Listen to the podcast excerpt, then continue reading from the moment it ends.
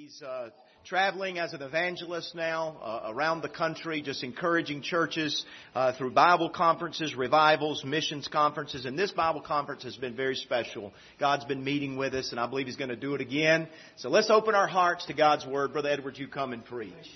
Thank you, brother. Appreciate it. Amen. Am I on? Let's make sure I'm. Am I on now? Am I on now? I don't know. Are, am I good? Okay. I want to make sure I'm loud. Amen. Uh, take your Bible, if you would, and turn with me to John chapter 1. Been an absolute blessing to be here and really a privilege to be part of this wonderful baby dedication. Thank you for that great privilege. We want to lift up the Lord Jesus this morning. We've been talking all of our Bible conference about the Godhead, about God the Father, attributes concerning Him that make a difference to us. This morning we want to talk about Jesus and truths about Jesus that make a practical difference in our life. Tonight we want to talk about the Holy Spirit. And biblically, what should our experience look like in and with the Holy Spirit? But this morning, John chapter 1, notice in verse 1. In the beginning was the Word and the Word was with God, and the Word was God. The same was in the beginning with God. All things were made by Him, and without Him was not anything made that was made. In Him was life, and the life was the light of men, and the light shineth in darkness, and the darkness comprehended it not. Father, we thank you for these few minutes that we have this morning. And I pray that your word would speak into our lives. Holy Spirit, would you do a work this morning that will help us to serve you? Will you do a work if there's one here this morning that is not saved? Would you save them today? Would you convince them of their need and would you convince them of your love for them? Draw them to you, I pray, through your word. We ask your help in Jesus' name, amen. amen. Jesus, our Savior.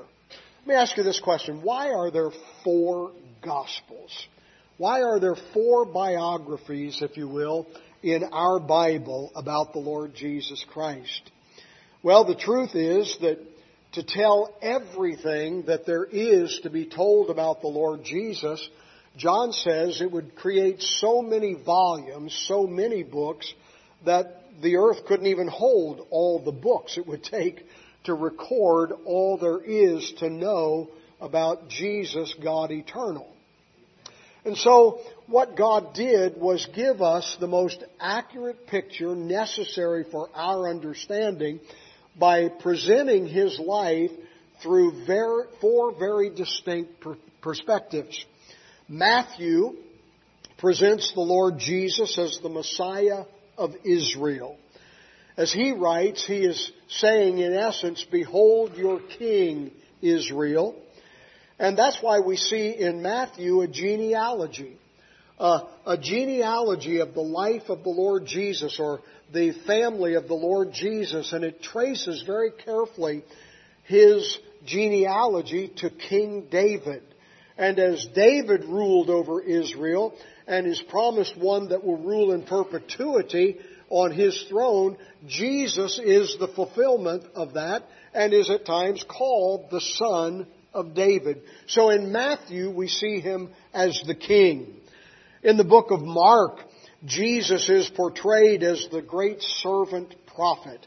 He is seen as a servant. And in essence, Mark is saying, Behold my servant. Now here's the truth. Nobody cares about the genealogy of a servant. He's just a servant. And so Mark gives no genealogy of the life of the Lord. In Luke, he is presented as the perfect man, the Son of Man. And Luke, in essence, says, Behold the man. And there it's important that we have a genealogy, and so we're given one of Jesus all the way back to Adam. And the first Adam failed and sinned, and we are dead in trespasses and sins. because of the first Adam, but Jesus, the second Adam, we can know eternal life through Jesus Christ our Lord. And then we come to the fourth gospel, the gospel written by John. And John, in his eloquent way, declares that Jesus is eternal God. Behold our God. There is no genealogy in the Gospel of John because how do you make a genealogy for that which is eternal? It didn't start anywhere. It didn't begin anywhere. It has always been. You say, preacher, how do you grasp that? By faith? You say, how do you understand the eternal? By faith. I know this, that the gospel the Word of God in John proclaims for us that indeed Jesus is eternal. We want to look at that in this first chapter of John. And I want to notice quickly four truths about Jesus, the eternal God. Notice again in verse 1 with me, in the beginning. Does that sound familiar to you? That's how the whole Bible starts. That's how the book of Genesis starts. In the beginning, God created the heaven and the earth. Now please understand, I'm not suggesting that Jesus was created in the beginning. What the Bible is saying to us is Jesus was there at the beginning. We'll actually find in just a moment that Jesus himself is the creator. He created all that there is. No, the important thing is this. In the beginning was the Word, and the Word was with God, and the Word was God. That word, word, that's hard to say, is vital for us to understand. Hey, about 49, 48 years ago, I took an elementary Greek course in Bible college. So I am a scholar. No, I'm not a scholar. I don't remember it. But I do have a Strong's Concordance, and study reveals a great truth. That word, word, is the Greek word logos. And it very clearly, Mr. Strong tells us, means that it is an expression, something expressed. And what God is saying to us is this, that He is expressing Himself to us. He is expressing Himself to His creation through Jesus Christ, the Word, who was with Him, the Father, at the creation, and oh, by the way, was as much God as God the Father was. The Word is God. And so if you want to know about God, if you want to understand who God is, if you want to see the mercy of God on display, the grace of God on display, the wisdom of God incarnate, look to Jesus. Jesus reveals who God is to us. He is the very expression of what God desires for us and what God has provided for us. It says in Hebrews chapter 1, God who at sundry times and in divers manners spake in times past unto the fathers by the prophets. I'll stop reading there for just a moment. I'm glad for the prophets, aren't you? I'm glad for Isaiah and Jeremiah and Ezekiel, all through Daniel and through the minor prophets. I'm glad for all the truth that they reveal. But can I be very honest with you? As I study the major prophets and the minor prophets, as I read Moses and as I read Samuel and David, here's the truth. I learn a lot, but I am thankful that God did not stop just to reveal himself in the prophets. I'm glad that God went beyond that and sent His Son to this earth because those verses are finished this way.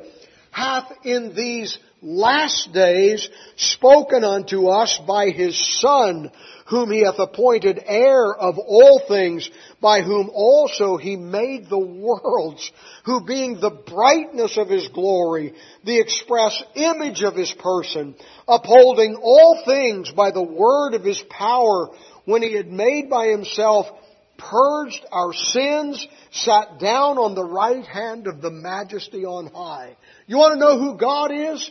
Get the Gospels out and read Matthew and find out He's the King of Kings.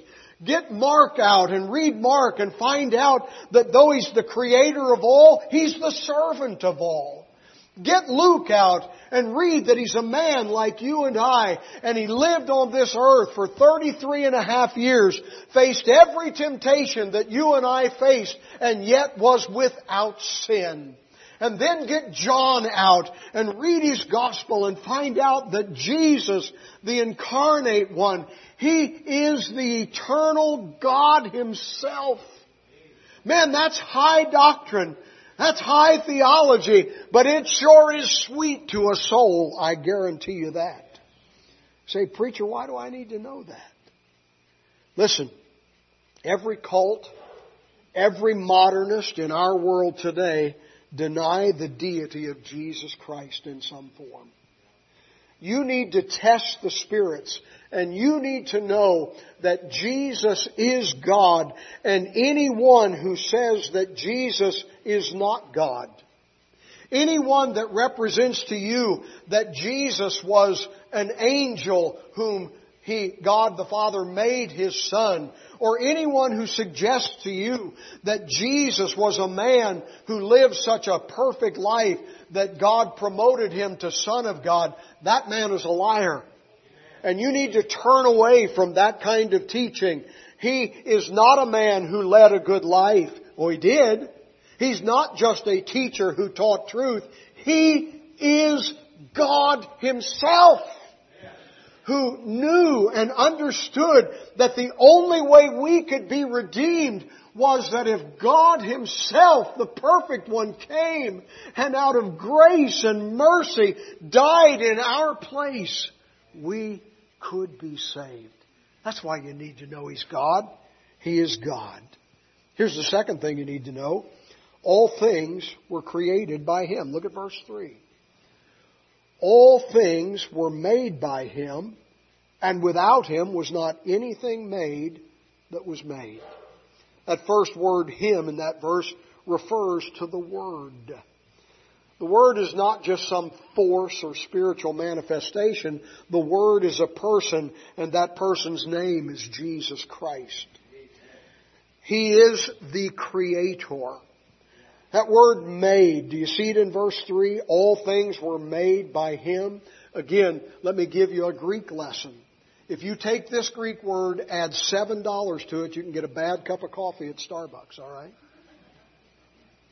At least a strong cup. That word made is the Greek word ginomai. It means literally to generate.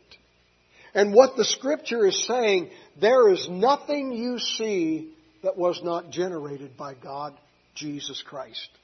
There is nothing that you observe. There's nothing that you use. There's nothing you touch. There's nothing you have that was not made by God, Jesus Christ.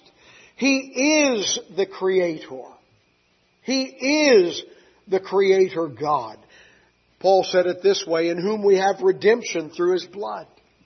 Even the forgiveness of sins who is the image of the invisible God, the firstborn of every creature, for by him were all things created that are in heaven and that are in earth, visible and invisible, whether they be thrones or dominions or principalities or powers, all things were created by Him and for Him, and He is before all things, and by Him all things consist. He is Creator God. And as I said a moment ago, there ain't no Mother Nature. There is a Creator God. And it, you say, preacher, why is it important for me to know that? Because as Creator of all, He is over all. He is sovereign. Man, we worry about so much stuff we ought not to spend time worrying about. Because God, the Creator, Jesus, the Creator, is also the one who loves us so much. Why do I need to know it? Because the most powerful force in this universe is on your side. You say, well, I don't like what that political party's doing. Well, Jesus is on your side. I don't mean he's Republican. All right. I just mean he's over all political forces. I don't mean he's Democrat either. All right. Well, I, I don't like what that that thing did, or I don't like that sense of, or, or situation. I don't like that. Hey, God is over all that. And God is on your side. And sometimes we credit too much power to the forces that we see around us, forgetting that Jesus is sovereign and over all of it. Can I remind you of something? Many years ago, hundreds of years ago in our country, there was slavery, a wicked and a wrong institution. But sometimes the slaves understood things that others didn't. And out there in the fields, they would sing spiritual songs, and they had a wonderful way of singing them, and they demonstrated great truth. And one of the one of the spiritual songs that they would sing went like this. He's got the whole world in his hands. He's got the whole world in his hands. He's got the whole world in his hands. He's got the whole world in his hands. I like that because you don't have to memorize a lot of words. But then they would demonstrate more than just theology. They would demonstrate relationship and they would say this He's got you and me, brother. In his hands, he's got you and me, sister. In his hands, he's got the itty bitty baby. In his hands, he's got the whole world in his hands. Brother, that's deep theology. And the deep theology is this that He who created all, He who created us, is able to hold us in His hands. And when all the winds of change blow through this world, I've even heard people say, I don't know if I'd bring a baby into this world. It's God's world. Why wouldn't you? It's God's world. God hasn't changed and God is able and God is strong and God knows God gave you the child. Why wouldn't you bring the child into the world? I get so tired of that thinking. Who you serving? You're serving Creator God. And He is able to care for us in this world. That's why you need to know it. Here's the third thing very quickly. Notice in verse 4 in him was life. And the life was the light of men. Here's the important statement. It's not that he was made alive, Jesus. It's not that God the Father animated him and gave him life in any way. He is life itself. The very essence of Jesus is life in Him, part of His nature, His very person is life. He possesses life because it is what He is. And because He is life, He is able to give life. Hey, I, I understand from my word that I mean what I say. Those precious little babies were given life by God. You say, no, preacher, there is a, there is a scientific method. There is a way that procreation, it's just part of our biology. Who made our biology? Who is so mighty and could be so intricate that he could take two humans and produce finally a beautiful baby like Gloria Noel instead of, I'm so glad she looks like her mother.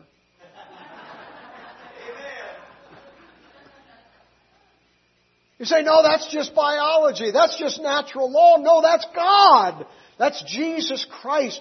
And He has chosen to impart physical life through a biological process. He gives us our children to care for and to love. But understand this, physical life for our children, physical life for us is just part of the equation. Because if we are to have eternal life, we need to be born again. And being born again, Jesus is the source of life. It only comes through Jesus. You say, oh, well, I, I, think that I can go to heaven. I, I think that I can have eternal life because I really do good. No, you don't. No, you don't. Just tell yourself the truth about you. Jesus indwells your mind. He knows your thoughts. He knows your motives. He knows your heart. No, we're not good people by nature. Oh, we do some good things. We have some benevolent moments. But here's the truth. Every one of us by our nature are sinners. We are dead in those trespasses and sins. That's why I referred to the first Adam. Adam and Eve were put in that garden on probation and, and they failed. They fell. They believed a lie that the devil told them. And because of them, we and the earth were cursed. We inherit our nature, our human nature from our father Adam. And because we inherited that sinful nature, we may have good days, but the ultimate course of our life is we are sinners. And Jesus, recognizing that and being the life, made a choice to empty himself to inconvenience himself to come and live in the world in which we live. He faced Satan himself, yet did not sin. He faced uh, those who hated him, yet did not sin. He faced hunger. He faced weariness. He faced every temptation that you and I face, yet he was without sin. And then, as He and the Father and the Spirit had determined before the foundations of the world, He went to the cross at Calvary, and there on the cross at Calvary, He suffered and died not for His sin, but for ours. Can you get a hold of that? There, as His blood was let out on that cross, the possibility for forgiveness for anyone Everyone who has ever lived on this earth was made available. You and I, talk in just a moment about the light.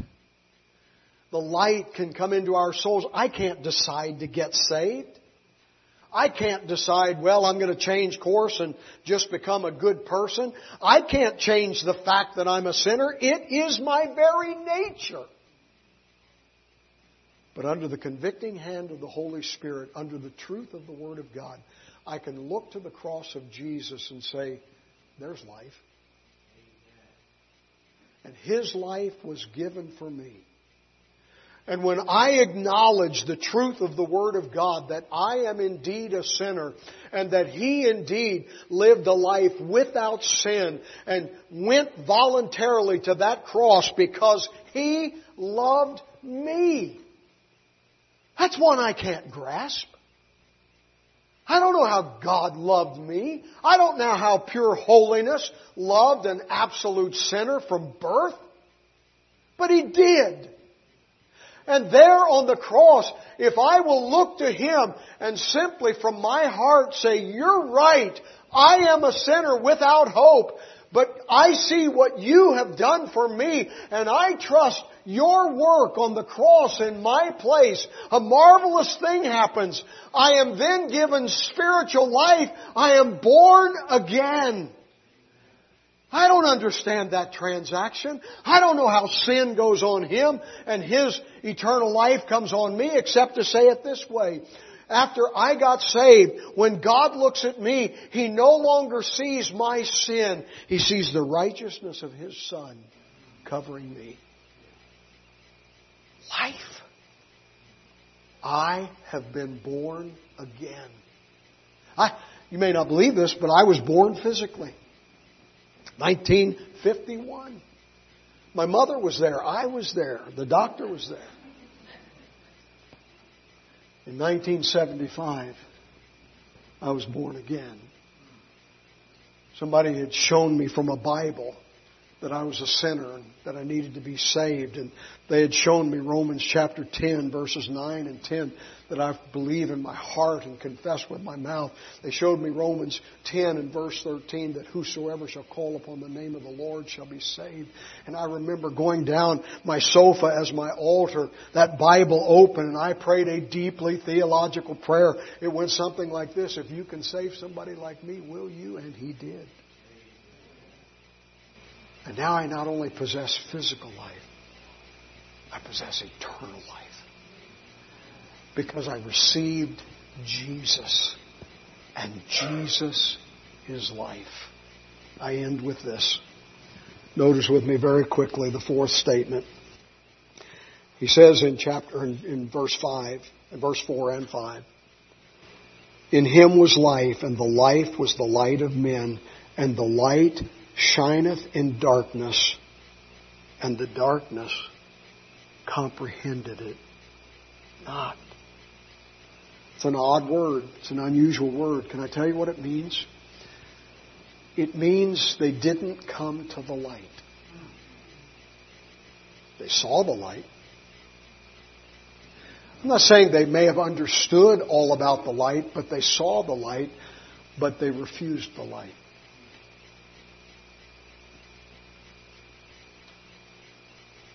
How hard will it be for eternity to know that there was an opportunity when we saw the light and refused it?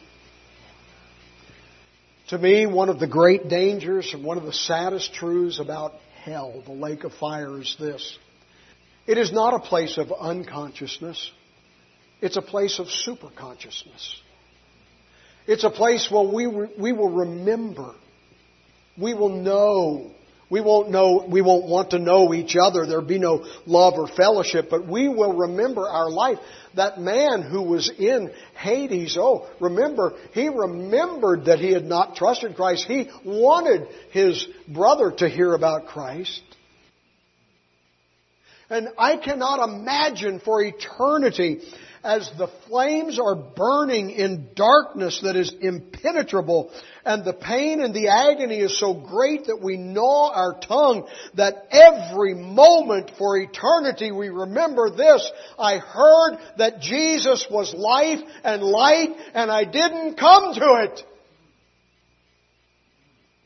I heard the truth, but I resisted it. I knew that I should, but I resisted. I refused. And for eternity, I didn't come to the light.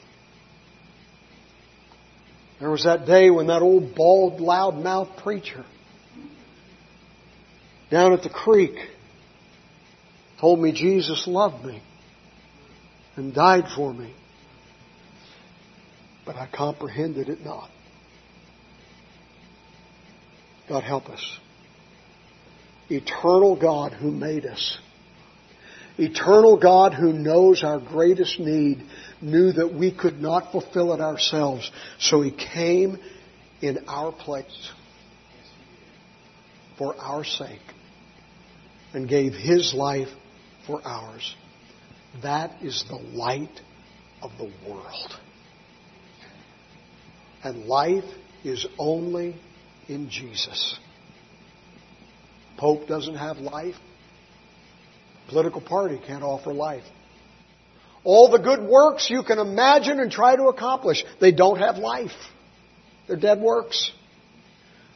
But in Jesus is life. And that light shines this morning in your heart.